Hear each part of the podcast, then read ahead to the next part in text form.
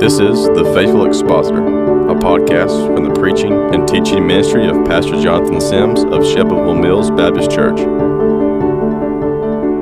Good morning. Welcome back to The Faithful Expositor. We've taken a few weeks off for various reasons, and as you've probably already noticed, uh, this is not Joe Carpenter. This is Ryan Tilghman uh, checking in with Brother Jono. Pastor, how are you doing this morning? We just prayed before we came on and kind of raised an Ebenezer here that we're still standing, thank the Lord, and God's brought us safe this far. Uh, we've kind of had an outbreak of, you know, the Delta variant in our church and pretty much took our entire staff out. Uh, year back, and now Joe and his family are struggling with it with this COVID, and we've got a lot of folks in our church that have it. So far, thankfully, nobody, you know, real, real sick, but it's really affected, um, you know, ministry as it is all churches right now.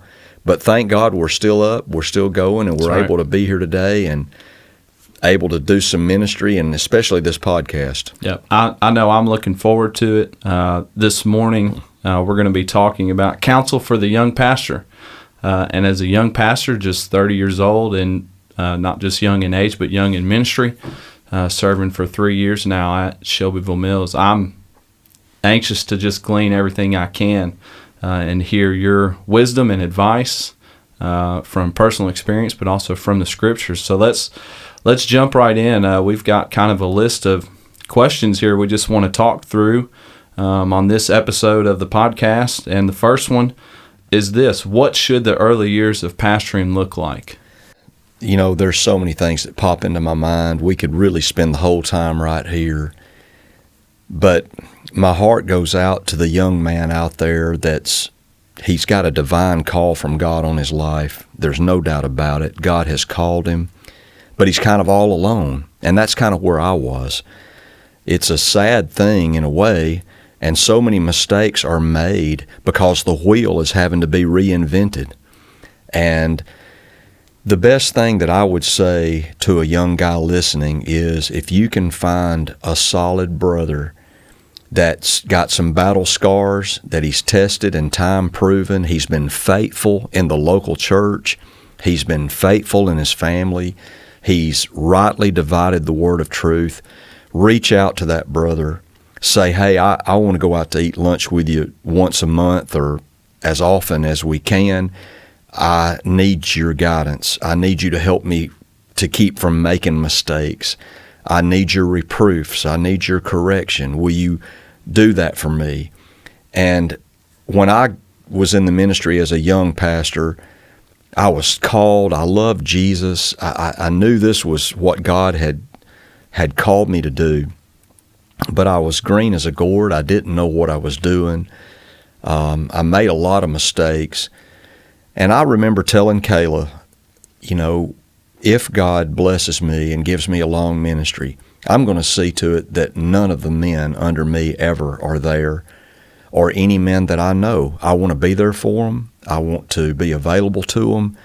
I want to help them so that they don't have to repeat some of the mistakes I made. And I know that's just kind of general, but that would be the first thing that would leap off the page to me is get an now just an older brother is not what I'm talking mm-hmm. about because there's a lot of older men that never really did pay the price. And all they're going to give you is sentimentalism and reflection and you know just some uh, general counsel. Look for the scars. Yeah. You know, Paul could pull his shirt up and say, I bear in my body the brands, the marks of the Lord Jesus. And you want a guy that's been out there on the front line and and has lived to tell.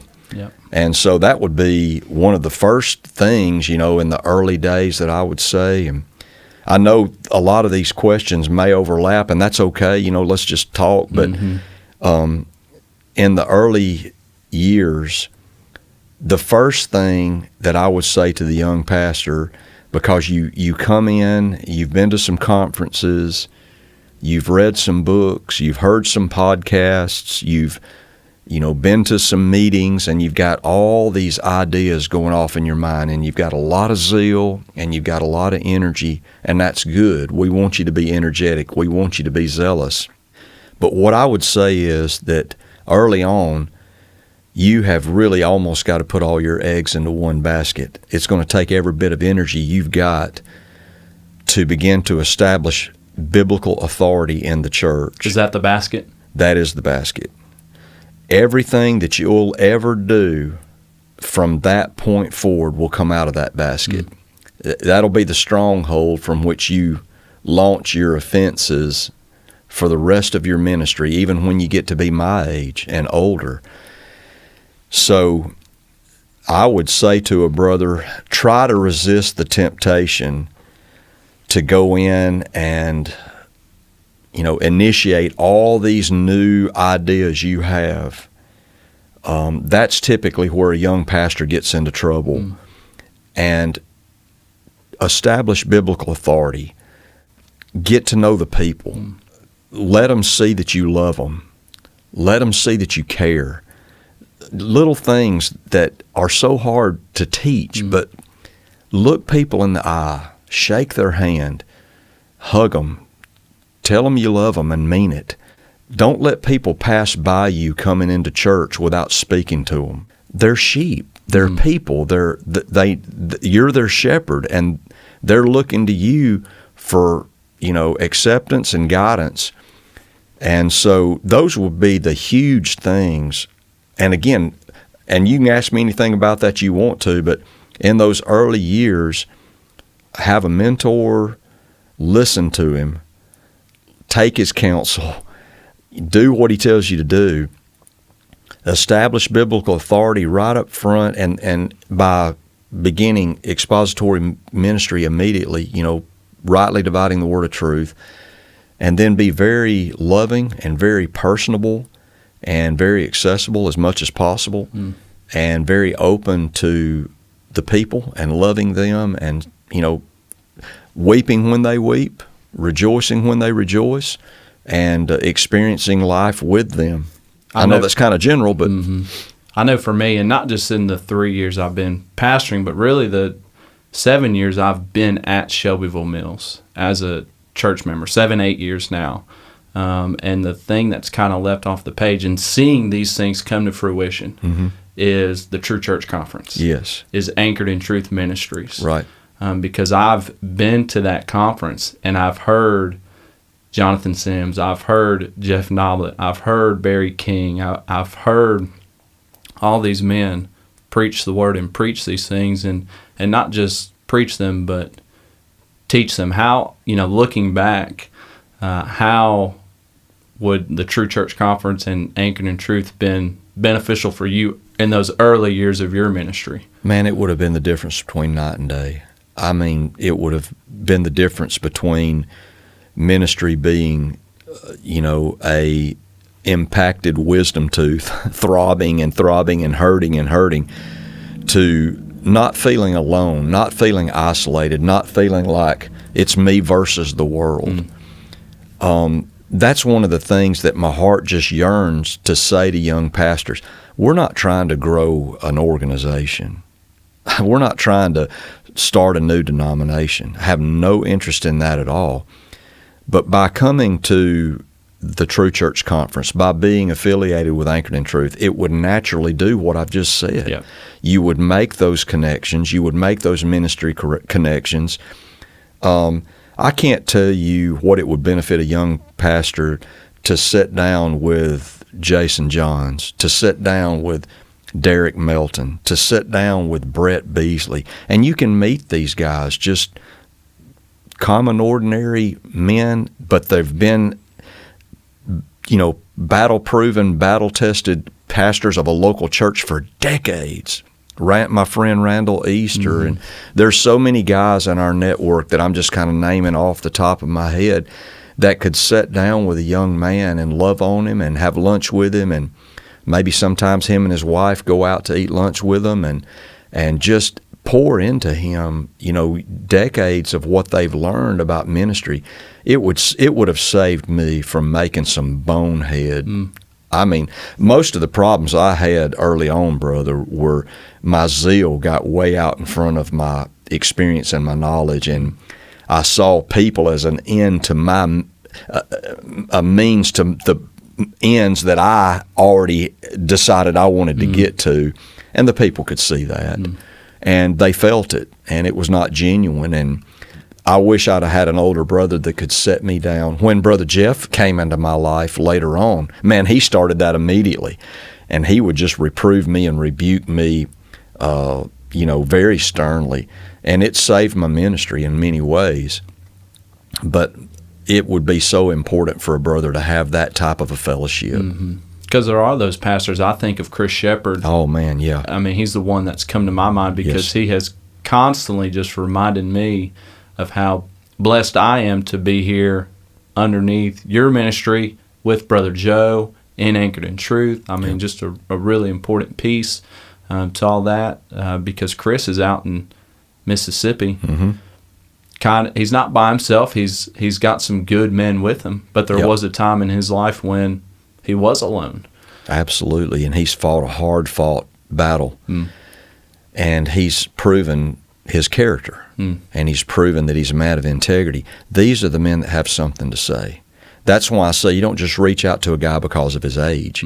You reach out to a guy because of his age and experience, and his age in miles, and his age in battles, and his age in faithfulness and steadfastness. And we've got, you know, they say if you have one true friend, you're blessed indeed, brother. I have, I have dozens, hmm.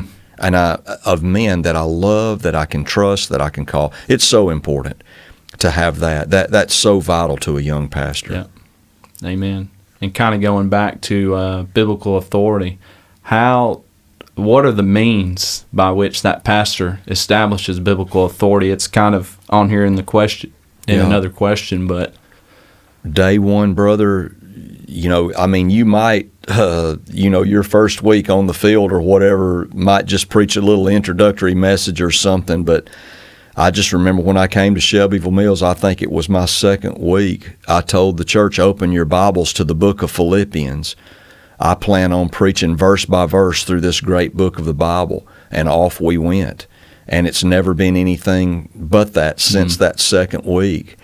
I would just say to a brother, you know, maybe take that first Sunday to explain to the church what expository preaching is, and then say, I'm going to model this for you for the rest of my life, mm-hmm. you know. But go in and introduce a book of the Bible and just start taking that book verse by verse, word by word, line by line, precept upon precept, and you will be amazed at how the sheep come alive and how the goats are, you know, removed hmm. from the fellowship.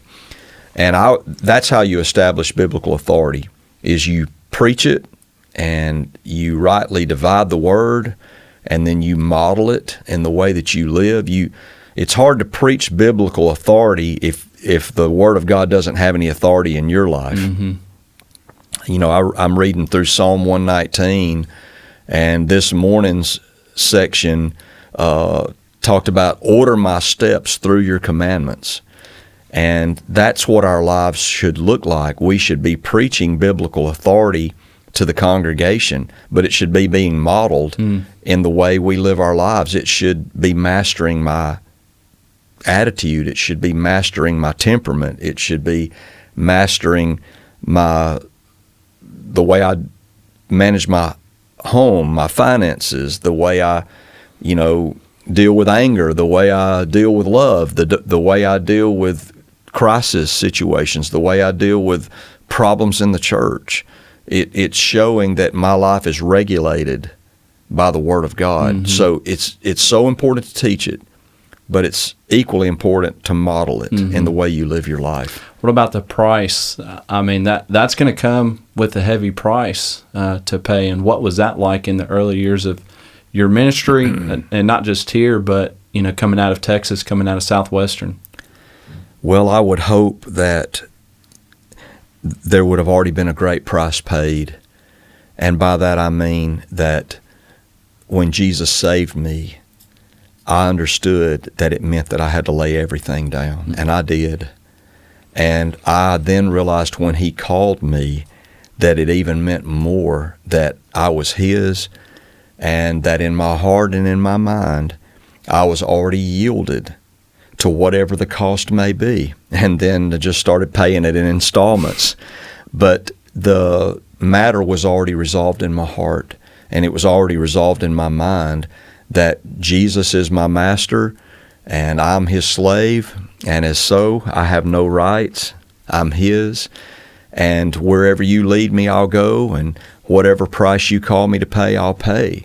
So there needs to be that initial surrender and that breaking and that humbling where a guy realizes I'm an owned man, uh, have a master, and he can command me and lead me wherever he wants to. And you need to have it settled in your mind and in your heart as much as you can that there is no price that the Lord could ask me to pay that's too high mm. in light of the price that he paid for me. Amen.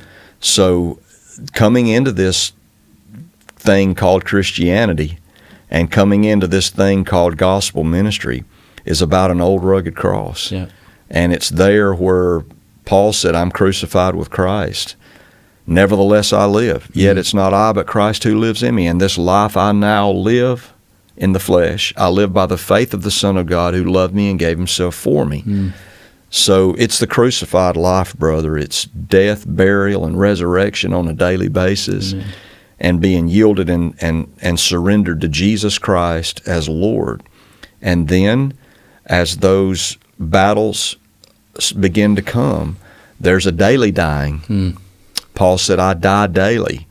And a daily yielding and a submitting to Christ as Lord. But I'm not making light of it. They can be unbelievably intense. I was thinking this morning on my drive in, I don't know why, just back through some of the things that I've been through here and some things that have been said to me and some things that have been done to me. And and it's some of them were extremely extremely difficult.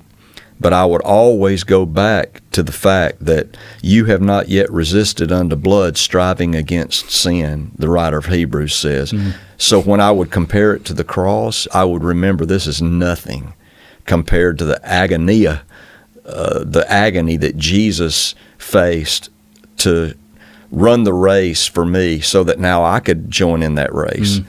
So I know again that's general, but there needs to be that dying up front and that yielding up front and that surrendering. You need to let go of your rights and not be touchy and easily irritated and offended because you've been called to a cross yeah.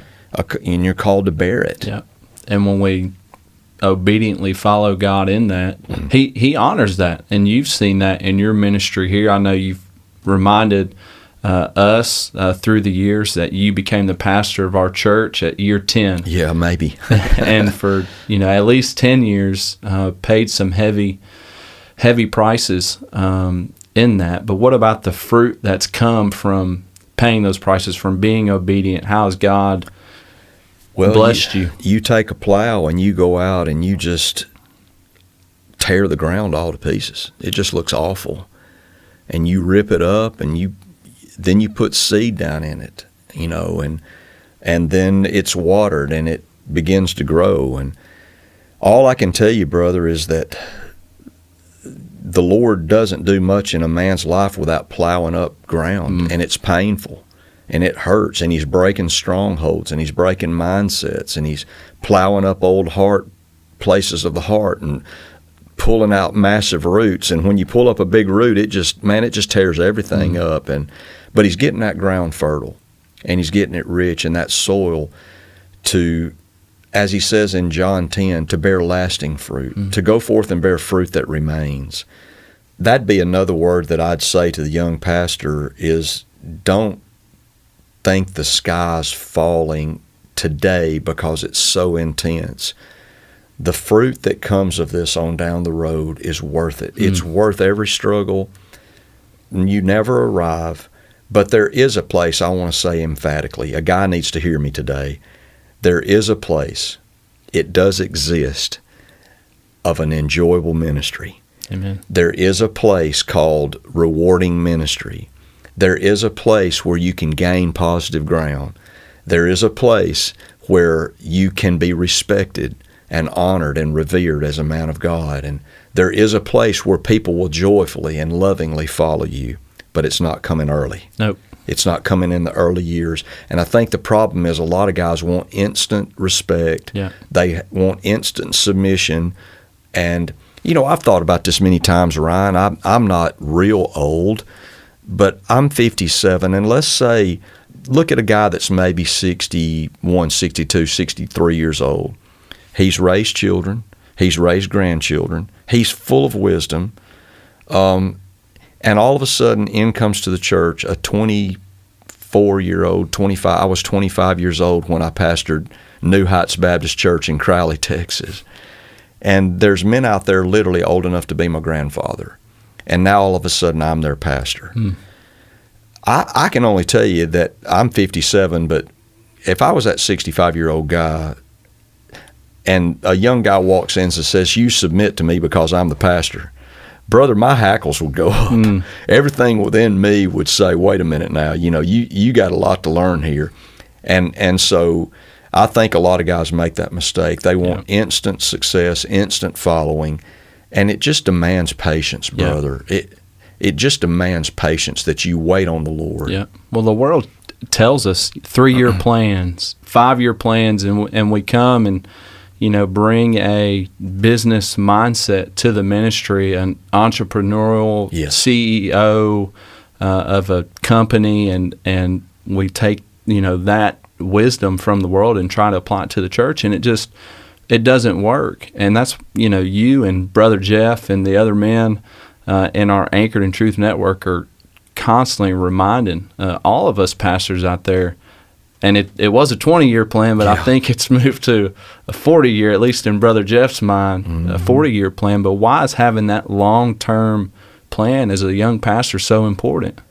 because seeing a church liberated from so many wrong mindsets and anchored on Christ and on truth, you got maybe one of those in your lifetime. Mm. Uh, which is why it's so important to stay in a church. I don't have enough gas left in me, brother, to do this again. I'm just being honest with you. I, uh, there, you know, I, I'm running out of time and it just takes time. It takes a lot of time. And John MacArthur says when he went to Grace Community Church, his dad sat him down and said, "John, you need to look at this like a marriage." I believe that. Yeah. And you think about your marriage, it wasn't everything it is today in year number one. And so it just takes great patience to see a church mature to where they can think biblically and here's what I'd say and act biblically and actually apply truth. And that pastor has got to be patient. And I'll be honest, it's going to be ugly. Yeah. It's going to be ugly in the early years. It's just not going to be the dream you have of ministry. It's just sometimes not very pretty at all. But you've got to be patient and and and wait for the uh, latter fruit, which is so enjoyable on down the road. If if you'll be patient and let Jesus mature that church and grow that church. Yeah. And one of the things you said stimulated a thought, and that'd be if you want to be in the corporate world, go for it. That's great. But if you're called from God, you better not have that model in your mind. Yeah.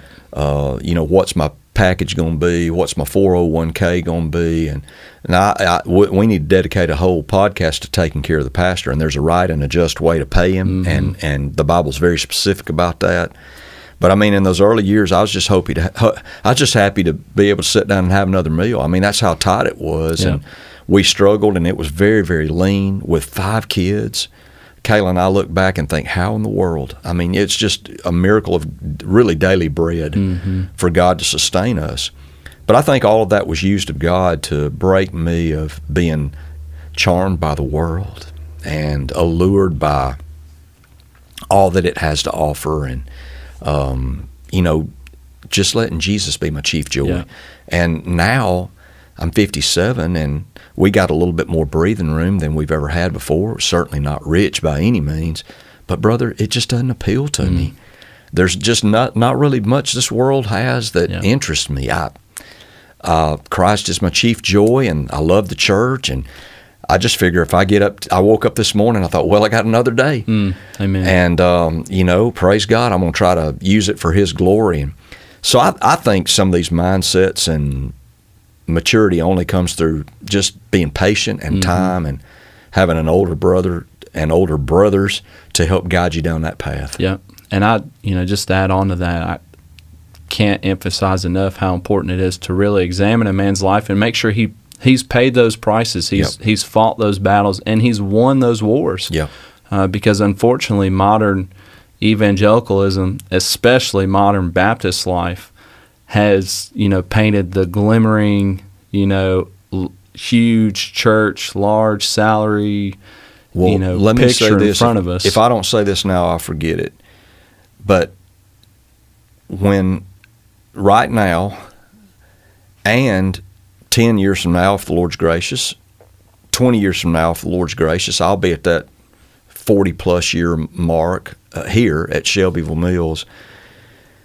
The showcase for who I am or who I've been will only be Kayla, Emily, Amy, Julie, Nathan, Ashley, and now Eleanor and Brooks and Audrey and Max. And the other great indicator mm. of who I am will be Shelbyville Mills Baptist Church. That's right. That's it. It's not grandeur. It's not how many books have I read. It's not how many books have I written. It's not how many conferences have I spoken at. It's not how many followers I have on whatever social platform I might be on. The only thing that matters, this church will reflect what kind of Christian I am. That's right. This church will reflect what kind of pastor I am. And you won't have to look at anything else. No. And the same's true with my family. Yeah. And I would just say to a brother, please have that mindset. God's not going to look at anything else. There's nothing greater than the church, brother. Mm-hmm. These guys have visions of grandeur that maybe I could get here or get there or have this position one day at the seminary or have this denominational position in an agency or whatever or be Mm-hmm. over this or be over that. Man, I, I, I consider that, as Paul said, dung. I just, uh, you know, th- those are the things Paul had that he, that he, you know, gave away for Jesus. Pour your life into your family Yeah. pour your life into the church and leave behind a legacy of a healthy church. Amen. And that takes a lifetime. Yeah. You you won't have time for anything else. You're not going to be able to be the president of the ministerial association. Mm. You're not going to be able to be involved in 12 committees that you serve on. It's going to take every bit of time, energy, and effort you have. Keep it simple, brother Yeah. to love your family and pastor your church. And when you think about it, that's really all God called you to do. Yeah. That's right. And especially if you want to not die of a heart attack at 60 or 30. 30. Yeah. Yeah, and that kind of leads into uh, looking at the young pastor and his time with his family. Yeah. uh, because it can be overwhelming. There's always something to do, Yeah. always, and that never ends. But how important is it for the young pastor to to close his commentaries, close his study books, close his notes, or close account, whatever he's Yeah. doing, go home at a decent time, be there for his family, take his breaks. How important are all those things? Top of the list. and it's very easy, brother, like I said earlier. The same way I said you should love the church when you walk through the church, you speak to them, you greet them, you love them, you hug them, you shake their hands. You're one of them. That's not something that I try to do. It's just who I am. It's a work that Jesus did in my heart through regeneration. So I tried to be that way with Emily. I tried to be that way with Amy. I, I blew it sometimes. I tried to be that way with Nathan. Me and Nate just spent all day together yesterday, and I tried to be that way with Ashley, and tried to be that way with Julie, and I try to be that way with my grandkids. I just love them. I'm not try- having to work at it. Mm-hmm. I just love them, and and therefore I want to be with them. And so, you know, I remember I was at a Cascade ball game. My girls and my son went to Cascade School out here in the county, and I was sitting up in the stands at a basketball game. And the man that built our house, his mother was sitting by me and Kayla, and they're members of a another church somewhere over in another county. And she said, Brother Sims, I've noticed something about you. And I said, Yes, ma'am.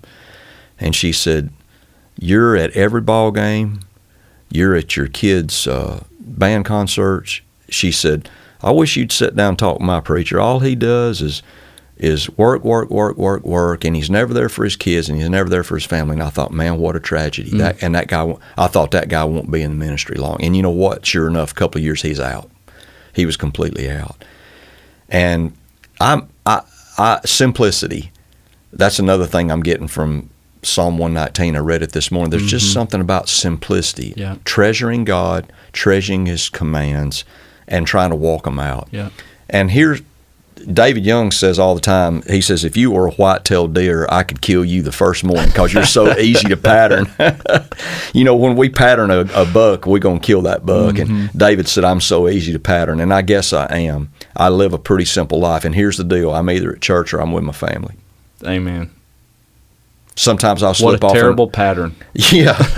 Sometimes I'll slip off and ride my bike. Sometimes I'll take my bow and go hunt for a little while. But uh, if the Lord took those things away, it'd be all right. If, if long as, as long as I've got the church and as long as I've got my family. So why do so many young pastors just it's all church and the family gets neglected, the family gets cast down on the altar of ministry, um, sacrificed there. Uh, why does that seem to just happen so much? P R I D E. Importantitis is what mm. I call it. It's a Messiah complex. It's the same mindset Satan had when he said, I will exalt myself above the stars, I will be like the Most High. These guys get to thinking in their mind, I'm so important that this church needs me all the time. And Satan deceives them into thinking that they can't for a moment be away or it won't make it. They can't for a moment take a break or something's going to fall apart. It's a trap. And so that wrong mindset, people love that. People there's people in the church that love that. I've had I had a woman come up to me one time and she said, uh, you know, we just have the greatest pastor in the world. He's always there for me. And I looked at her and I said, That's not the greatest pastor in the world. That's the worst pastor in the world. There is no way you can, quote, always be there for everybody's everything and be, as God told Moses in Exodus chapter 18, Godward. Mm-hmm. Now, I, I, I'm not trying to sound like I'm contradicting myself. Obviously, there's a place for loving people and mm-hmm. visiting people and the shepherding care. Yes, absolutely. But you're not everybody's everything, sir. No. You're not the Messiah. Je- Jesus is, always keep this in mind Jesus is the shepherd. You're an under shepherd. Yep. He can always be with them. He's omnipresent. He never sleeps. He never slumbers. Jesus can be their 24 hour a day, seven day a week, 365 day counselor. And your job is to point them to that shepherd right. so that they get dependent upon him instead of dependent upon you. Yeah. I don't want anybody dependent upon me. I want to teach you how to study your Bible so you're not dependent upon me. That's right. I want to teach you how to witness and soul win and lead people to Jesus so you're you're not thinking the pastor's the hired gun. Hmm. I want to teach you how to pray so that you're not dependent on my prayer life. I want to teach you how to walk in faith so you're not dependent upon my faith. And I want to teach guys like you Joshua sitting right there, Joe, all guys younger than me. And look at it, all the young men in our church we have. So that y'all can lead this church. Right. Because there's a day coming, brother, when I won't be here. That's right. You know, when we hired Kelsey and we hired you, and it was a little bit before we hired Joshua, we had already hired Joe. Amy, my second daughter, came to me one day and she said, Dad, it's real encouraging to my generation that y'all would be open to hire people our age. And I said, Well, Amy, y'all are going to be the y'all are the church. Mm-hmm. And here's the deal. It has nothing to do with your age. What i'm looking at is do you love christ are you teachable hmm. can you be discipled can i train you Yeah. because i'm running out of time so can i can i pour into you confidently knowing that you're going to take what i've taught you and walk it out Yep. and and you're going to do what you've seen. You're going to follow the pattern and the model you've seen. And obviously, God will lead y'all to do some unique things that I've never done before because I'm not the most creative person in the world, and y'all have helped me with that greatly. But the standard mm-hmm. will never change, and that is the precious Word of God. Yeah. And if you're in the business of doing everything for everyone, how is that preparing me? How is that preparing Joe? How is that preparing the church to be the church? Exactly. That's exactly right. It's more than the pastor. Yeah, it is. And I think some guys, too, to be honest with you, goes back to the pride thing. Mm-hmm. I think some guys are, uh, honestly, brother, I think they've just got old fashioned jealousy. Yeah. I think the old green monster's got a hold on them. And I think that um, they're a little bit intimidated and a little bit afraid that uh, somehow somebody in the church is going to look to somebody other than them for ministry.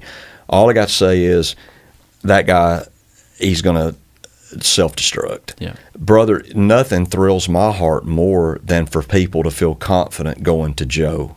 I can't field everybody's questions. I'll field as many as I can, but I'm just one man. And nothing thrills me more than to see you up in front of the church Sunday night uh, counseling and leading our church as a pastor about procedures and how we do things and how, how we minister to our children and how we minister to the families in our church. See, I see that as a direct result of disciple making Yep. and, and teaching.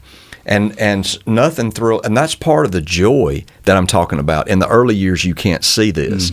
That's part of the fruit you talked about planting those seeds of now being 57 uh, coming up on 23 years uh, to where now there are all kinds of leaders around me pulling on that plow and it's made my job so much easier so much more rewarding Yeah. to know that it's not all dependent upon me thank god and you've said this uh, publicly as well as privately, like you just did a moment ago. Um, but as a pastor and as a parent, you've admitted to blowing it, you Oh, know, in raising yeah. your kids. no doubt Um, and given prime examples of that different times Yeah. um, to us as a body, and then you know to us as individual men and uh, and women. Um, Yep. But I believe that your example that you've set for us in balancing that uh, has been godly, has been God honoring, has been holy and right. Um, because as I look at your family, your daughters are all here in our church, uh, with the exception of Emily, right uh, because she lives in Nashville. right Um, but Amy and Julie, Ashley, and though Nathan is, you know, not a member of our church, he comes Mm-hmm. sure uh, and is here different and we have a great relationship with Yeah. him. Yeah. Well, you know, brother, this is not something that maybe is in the corpus of what we'd plan to talk about here, but it's so appropriate for me to say this, and that is, as a Christian, and how much more as a pastor, but as a Christian, if you walk with Jesus, you're going to learn how to be a good repenter. Mm. Um, and I've blown it. I've been a great sinner, but I've learned to be a great repenter. And thank God, God allows us, He wants us to be good repenters. And so, through the blood of Jesus Christ, we have that ability to repent, you know, a hundred times a day. Just man falls seven times, but he rises up again. And I'd say that's been the story of my journey. I'm a just man, justified by the blood of Jesus Christ. Uh, there's been a lot of falls along the way, but the Lord's been faithful to let me rise up again and press on for Him. And that's, you can't fake that. Right. You can't. And I think if you did fake it, we as a church wouldn't see. And it's not that the girls and their husbands and their kids are here Yeah. because they have to be. Right. They want to be here. They love Shelbyville Mills Baptist Church, even though they've seen some of the battles that Yeah. you and Kayla had to go through and some of the struggles because our church was in the wrong place. Mm-hmm. But because of uh, the genuineness and your love for Christ and your love for the church, they love Christ and they love the church. Man, that's such a good thing to say, brother. I'm glad you said that uh, because what I want to say is the most liberating thing, the most freeing thing is not to be fake. Mm. It's so liberating to just be who you are. Now, I I may be a knucklehead sometimes and have dumb jokes and and not be one guy told me down in Alabama at my former church, he said, "Man, you're just vanilla," you know. And another brother, heard him say that, and he came up behind him after I preached one day. He said, "Man, you're just vanilla. You just do the same thing over and over again." And a, a guy heard him say this guy's name was Mitch, one of our deacons down there, Mitch Allen, and he came up and he said, "Hey, Pastor, thank you for those two big scoops of vanilla." He said, "I love vanilla," you know. So I may be kind of vanilla, but I'll say this, brother, I'm the same vanilla at home as I am here, mm. and there's no double life. There's no we don't try to put on or be fake or phony, and it's so liberating to just be who you are under Jesus, and uh, just uh, love Him and love others and uh, not have anything to hide. You know, Amen. That'd be a miserable thing uh, to be having skeletons in the closet and mm-hmm. things to hide. And um, I'd just say to the young preacher, man, be pure, yeah. be clean, live holy as Christ is holy. Amen. And that was a lesson you talk about mentors, mm-hmm. and you taught us that from the pulpit yep. just a few weeks ago that that yep. was a lesson mm-hmm. one of your mentors yep. taught you very early That's right. on. That's right. Absolutely, brother. There's just no substitute for purity. Mm. There's just no substitute for, for holiness and uh, no substitute for just walking clean before the Lord. Yeah. Well, as a young pastor, Paul exhorted Timothy, let no one look down on your youthfulness. Yeah. And and though that's going to happen regardless, but it's a lot harder for that to happen when their speech, conduct, love, faith, purity uh, are right before the Lord. And the key word there is be an example. Hmm. No one will look down on your youth if you're an example. Mm-hmm. And that's why it's so important for you to have examples above you to look to yeah. that can show you the example of what you're supposed to be. And you, Paul said one time, look on us. In mm-hmm. other words, follow our example. Look at what we're doing, you know.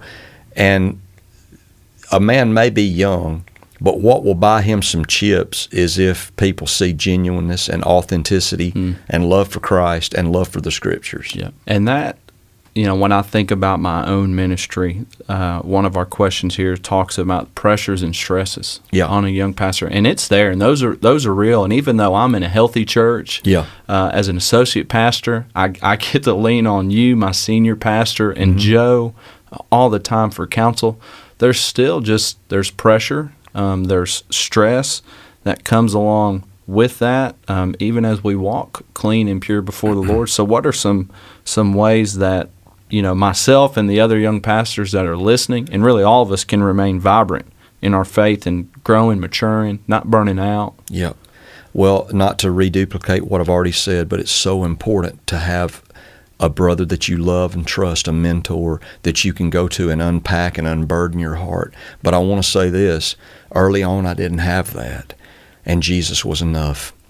Brother, to come before Him and, as the Bible says, cast all your care upon Him because He cares for you. And, brother, I would just come before the Lord and I would roll my burdens over on Him. And, uh, I would just take them to the Lord, like the old hymn says, and leave them there and Christ proved to be enough. Mm-hmm. Um, he would give me soundness of mind. He would give me soundness of heart. In the early days here, I didn't have anybody that I could trust. Uh, it, it seemed like everybody was gunning and jockeying for position, and a lot of impure motives were at, at work, and there was just no one that I could look to but I look to Jesus, and that's what Hebrews says looking unto Jesus, the author and the finish of our faith, who for the joy set before him endured the cross, despising the shame. Mm. And every time I would look to Christ and see that he endured the cross and despised the shame, it would give me the courage to endure my cross mm. and take it up and to endure the shame. And there is shame that comes along with it and reproach that people put on you for being a cross bearer. But man, in those times with the Lord, in those times of prayer, in those times of Bible study, I would pick, particularly spend a lot of time in the Psalms because David, just like Psalm 119 just this like morning, this morning, brother, he's just, I'm afflicted, yep. and there are those who pursue me. God, don't let me be overcome with iniquities. Mm. Lord, don't let me go in the paths that my enemies are going in. Don't let me be like them you can learn as much from a bad example as you do a good example. Mm-hmm. You learn from a bad example what not to do. you learn from a good example what to do. And I see that in David's life. And I would just get up in the mornings, and the Lord would direct me to the Psalms, and I would read those, and it would just be such a comfort to my heart how that David was under such a continual weight and a continual affliction, but the Lord sustained him. Mm-hmm. And the Lord protected him. And the Lord gave him another day and another day and another day. And through many dangers toils and snares we have already come. Yeah. and it's through those that God makes us who we are. David said it's good for me that I was afflicted that I might learn your mm-hmm. statutes.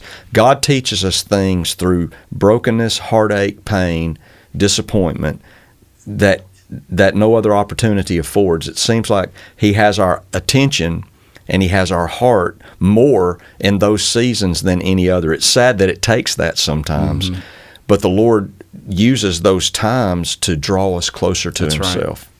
That's right.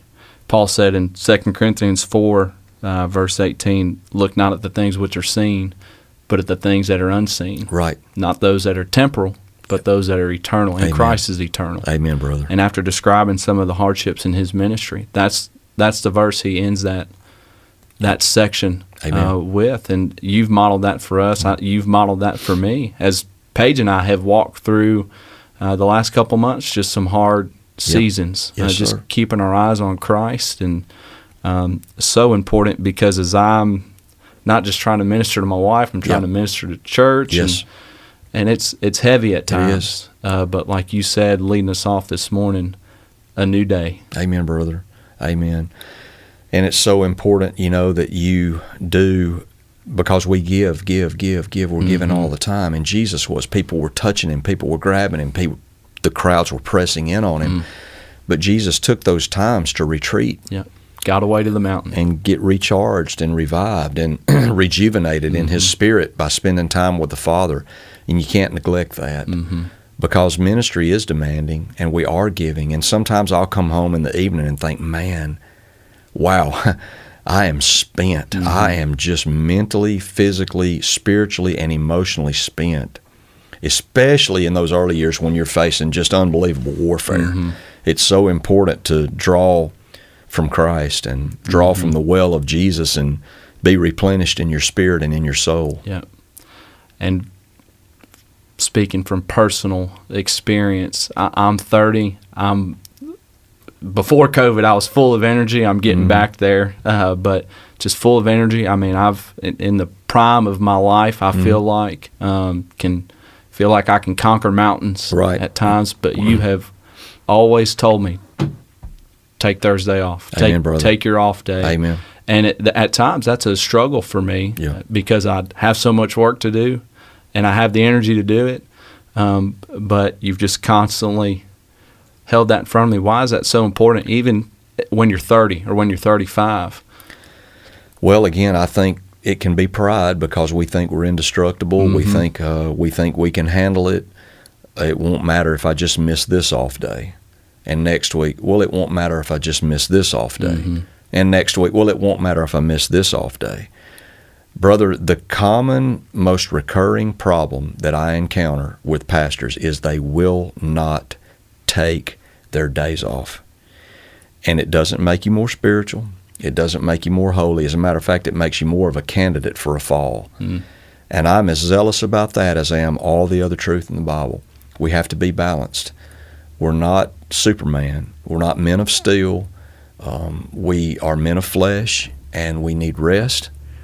And Jesus made us that way, and He gave us the Sabbath principle. Yeah. He wrote that into the law, and I think it's still a good pattern to follow. That the Lord Himself rested from His labor. He's our Father, and He laid that example down for us, even though He needs no rest. Mm. But boy, we sure do. Yeah. And and so you have to pace yourself. This is a marathon we're in, not a sprint. Yeah. It's a very very long race, and you had to train for that Ironman you just recently did. And you don't go out there and blow all your energy on the swimming part. Nope.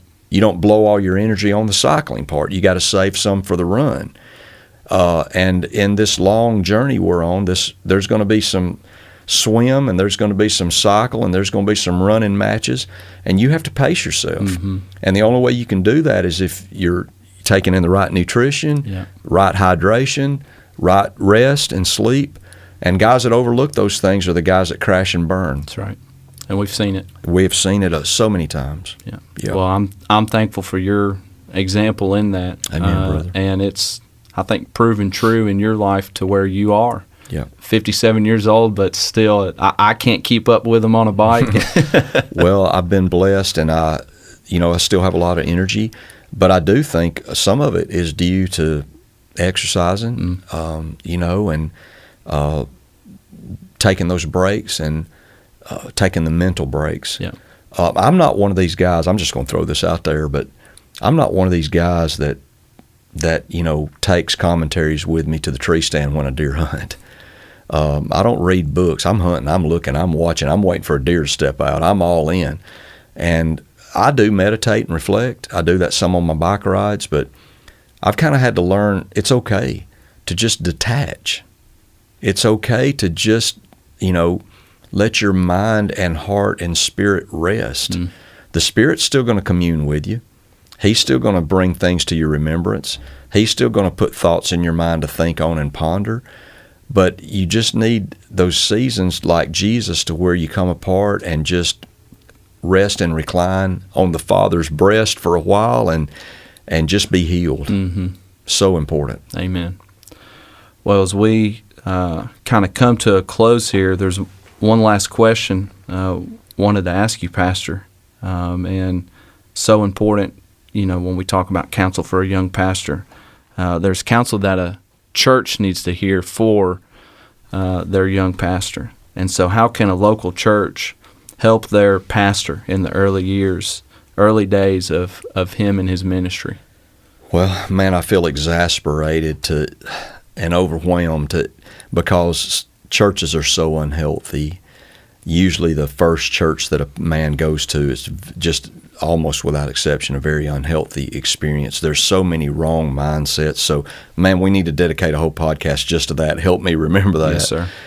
But I, I would just say this I, I would just say to anyone listening your pastor's not your Savior. Jesus is your Savior.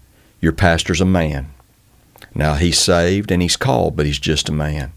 And you can't look to him as your Savior. You've got to look to Jesus.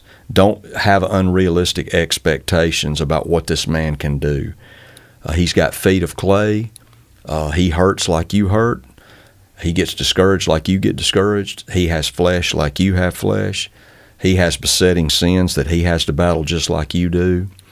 And it's he's involved in the same war you're involved in. He's having to deny himself and take up his cross daily just like you do.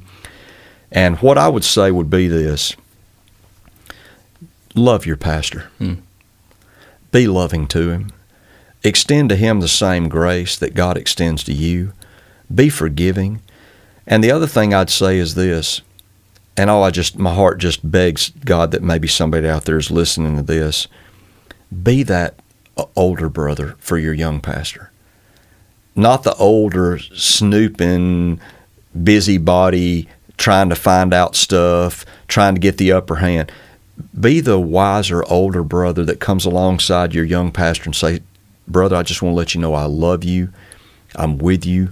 I'm here to help you. I know it may take you a while to learn that you can trust me, but I'm I want just to let you know that that I want to be that person that you know I'm going to pray for you. I want to pray with you, and um, you know I I I want you to know that I'm the kind of person that you can talk to, and I'll help you, uh, and love him, and help him.